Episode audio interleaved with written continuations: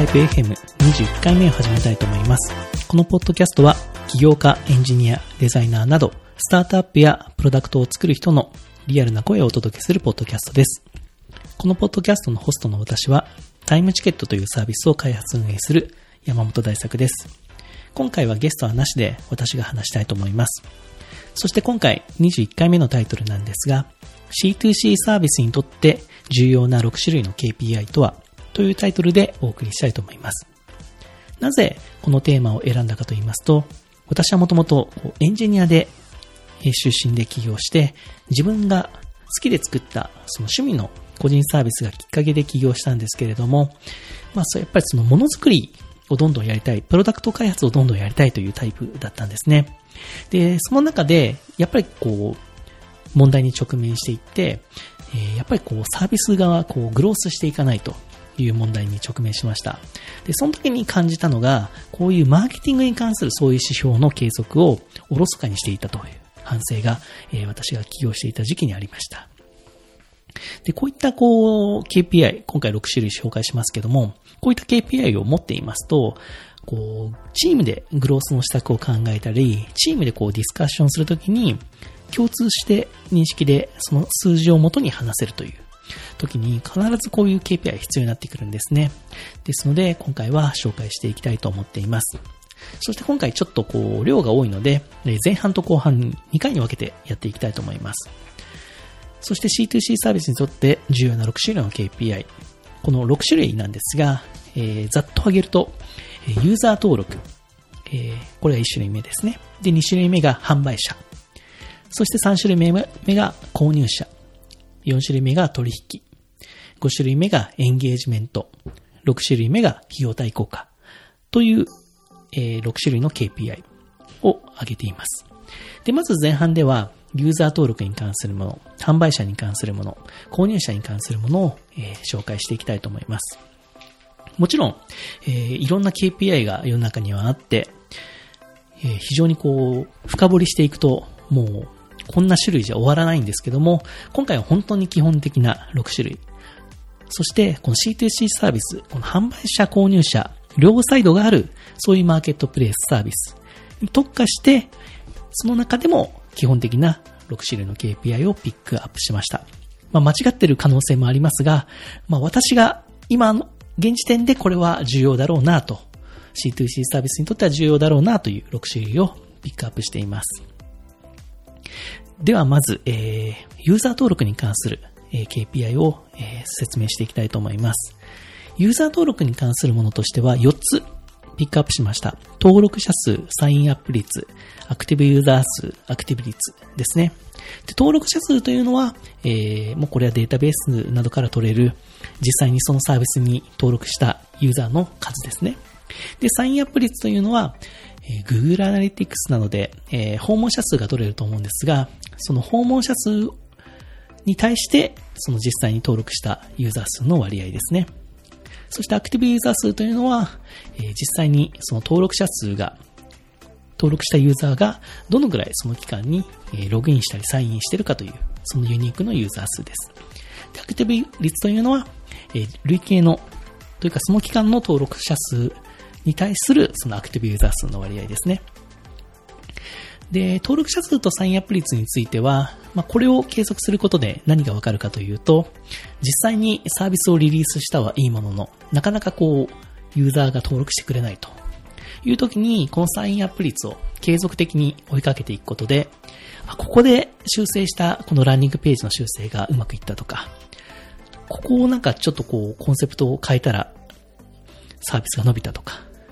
ということをこう、わかるんですね。で、そもそもここのサインアップ率が全然こう伸びないと、うまくいかないという時には、もう抜本的にサービスサービスのコンセプトを変えたりとか、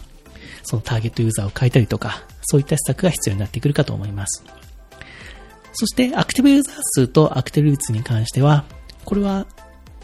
ユーザーは登録してくれるようになったと。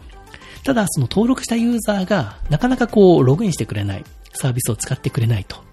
いうような問題に対して、アプローチするときに参考にするそういう指標ですね。で、やっぱりここの問題は非常に大きくて、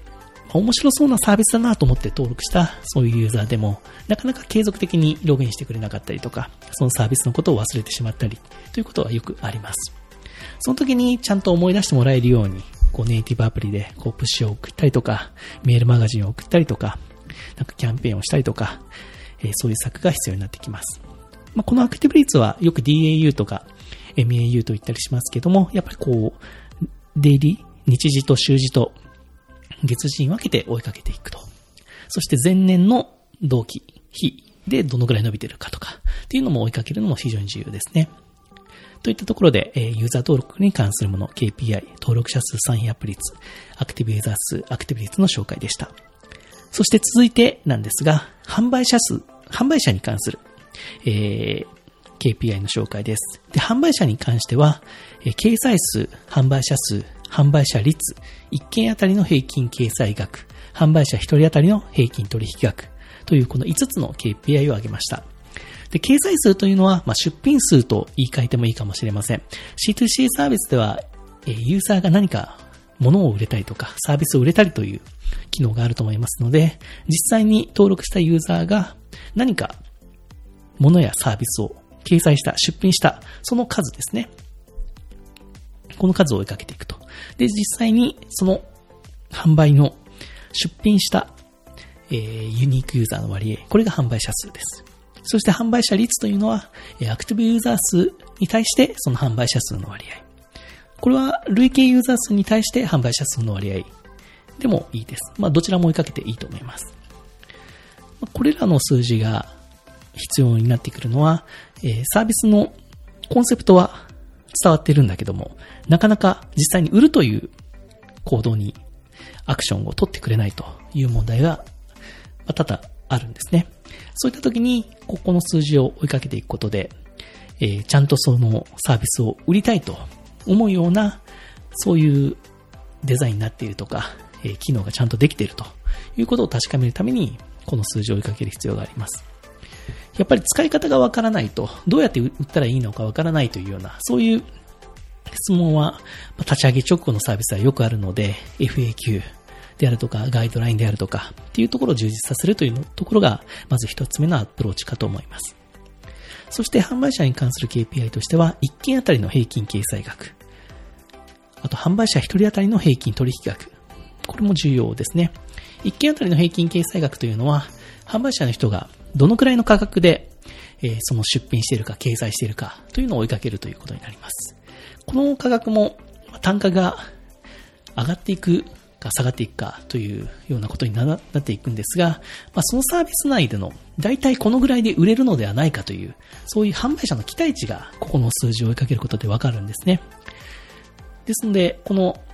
単価が上がっていっていれば、このサービスで売れそうだというふうに思われているということですし、下がっていってるんであれば、このぐらいの価格じゃないと売れないんじゃないのかな、みたいな感じの、そういう認識をされているというふうに思った方がいいと思います。そして販売者1人当たりの平均取引額というのは、実際に商品なりサービスがこう取引されて、その合計額ですね、その特定期間の。それを、え販売者のユニークユーザー数で割ったその数字になります。ですので、えー、月間であれば、えー、その販売者1人当たり月間にどのぐらいの取引を行ったかと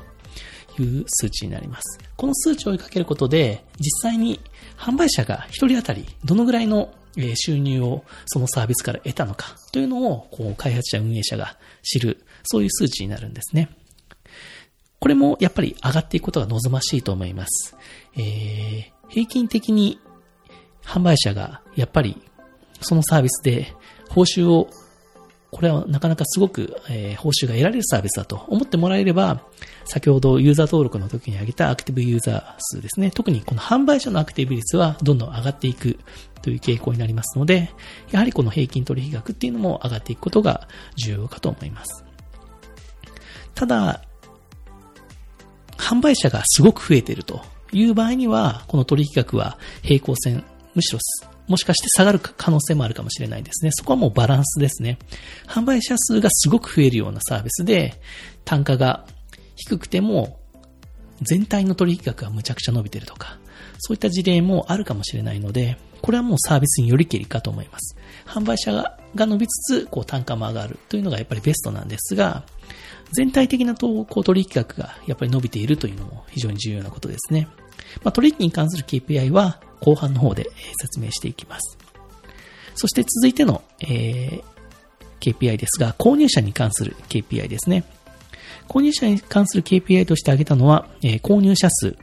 購入者率、購入者1人当たりの平均取引額、購入者1人当たりの平均取引回数、リピート購入者数、リピート率というのを挙げました。まず購入者数というのは実際にそのサービスで取引を行った購入者のユニークのユーザー数。で購入者率はえ、アクティブユーザー数のうちどのくらい購入者がいたかという率ですね。これは累計のユーザー数も追っていっていいと思います。えー、そして購入者1人当たりの平均取引額というのは、えー、実際に購入者がそのま月間なり週間なり年間でどのぐらいの取引をそのサービス内で行ったかという取引額です。そして購入者1人当たりが平均取引回数というのは、そのサービス内、特定期間内でどのぐらいの回数を行ったのかという額になりますね。こういった数字はやっぱり、えー、やっぱりこの購入者がいないと、まあ出品者、販売者に関してもそうなんですが、えー、最初は販売者でこう出品されるサービスにしていって、その次はやっぱりこの購入者をどんどん増やしていかなきゃいけないということになって、そのフェーズになったら、やっぱり追いかけるべきはこの購入者の数字ですね。で、購入者率、アクティブユーザー数に対して購入者数があんまり増えてないということであれば、ちょっとこう、買いにくいサービスになっているとか、まあ、ちょっと決済手段が足りないとか、こう、決済フォームが分かりにくいとか使いづらいとか、っていう問題があるかもしれませんし、そもそも、えー、購入者が欲しいと思っているサービスがないとか、検索しにくいとか、まあ本当に、もう上げればキリがないほどいろんな問題はあるんですけども、まあそういったところを一つずつ丁寧にですね、えー、機能改善していって、この購入者率を上げていく必要がありますね。そして購入者1人当たりの平均取引額、これも追っていく必要があります。実際にそのサービスにどのぐらい購入者が1人当たり使ってくれるのか、使ってくれるこうポテンシャルがあるのか、というのを追いかけるときにこの平均取引額は重要です。で、購入者1人当たりの平均取引回数、これも期間ごとに追っていくのは非常に重要ですね。1ヶ月あたりどのぐらいの回数を使っていただけているんだろうか。年間でどのぐらい使っていただけているんだろうか。っていうのは、これは算出すると、すごくあの、えー、その購入者のことがわかるというか、あのー、非常にこう、いい数字というかわかりやすいですね。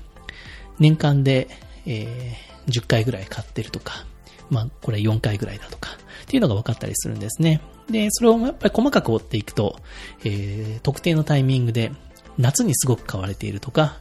えー、期間、春、夏、秋、冬、シーズンごとに1回ずつ買ってるとか、っていうののこう推測するきっかけにもなりますし、この1人当たりの取引回数は追っていくべき数字ですね。で、その購入者がちゃんと生まれるようになったら、このリピート購入者数とリピート率に関しても追っていく必要があります。やはり、えー、1回は購入してくれたものの、何回も買ってもらえるサービスにならないとなかなか、えー、こう、グロースっていうのは難しいもので、やっぱりこのリピート、リピーター、リピート購入者を作っていくというような施策は非常に重要になっていきます。といった意味で、このリピート率ですね、購入者の人がどのくらいリピーターとして戻ってきてくれてるのか、その期間内で、というのを追いかけることは必要ですね。ですので、こう、リピーター向けの、こう、割引であったりとか、まあ、リピーターが、え使いやすくなるような、そういう、まあ、ポイントの仕組みであったりとか、というのも非常に重要になってくるかと思います。まあ、主にここら辺はもう本当に EC サイトとかっていうのは本当にすごく、え、チューニングされている部分であるので、あるので、まあ、いろんなこうサイトなりを見てですね、あの、どんなこう施策をこうリピーター向けに行っているのかっていうのをいろいろこう研究することが非常に重要ですね。はい。ここまで、えー、C2C サービスにとって重要な6種類の KPI、ユーザー登録、販売者、購入者、この3種類についてまず説明してきました。この前半のまとめとして、えー、言いたいのは、えー、まず、こうサービスを立ち上げて直後は、C2C サービスを立ち上げて直後は、この3つの数字を追いかけていくっていうのが重要かなと思います。まずは、やっぱりこのユーザー登録のところですね。そもそもここが行われないと何も始まらないですね。取引が起こらないですから、ちゃんとユーザーが登録できるサービスになっているのか、ちゃんとユーザーの問題を解決しうる機能があるサービスなのか、そしてそれが正しくユーザーに伝わっているのかというのを、ここでこの数字を見て確認しなきゃいけないです。そして販売者、購入者に関しては、登録してくれたユーザーがちゃんと出品できるか、掲載できるか、そういう機能がちゃんとあるか、そして購入者がちゃんとそれを変えるか、検索できるか、何度も変えたい仕掛けがあるかとか、そういったことを細かく追っていくときにこういった KPI が重要になってきます。ということで、え前半はまず3種類の KPI を紹介しました。後半ではですね、え取引に関する KPI、エンゲージメントに関する KPI、費用対効果に関する KPI を紹介していきたいと思います。では前半はここで終わりたいと思います。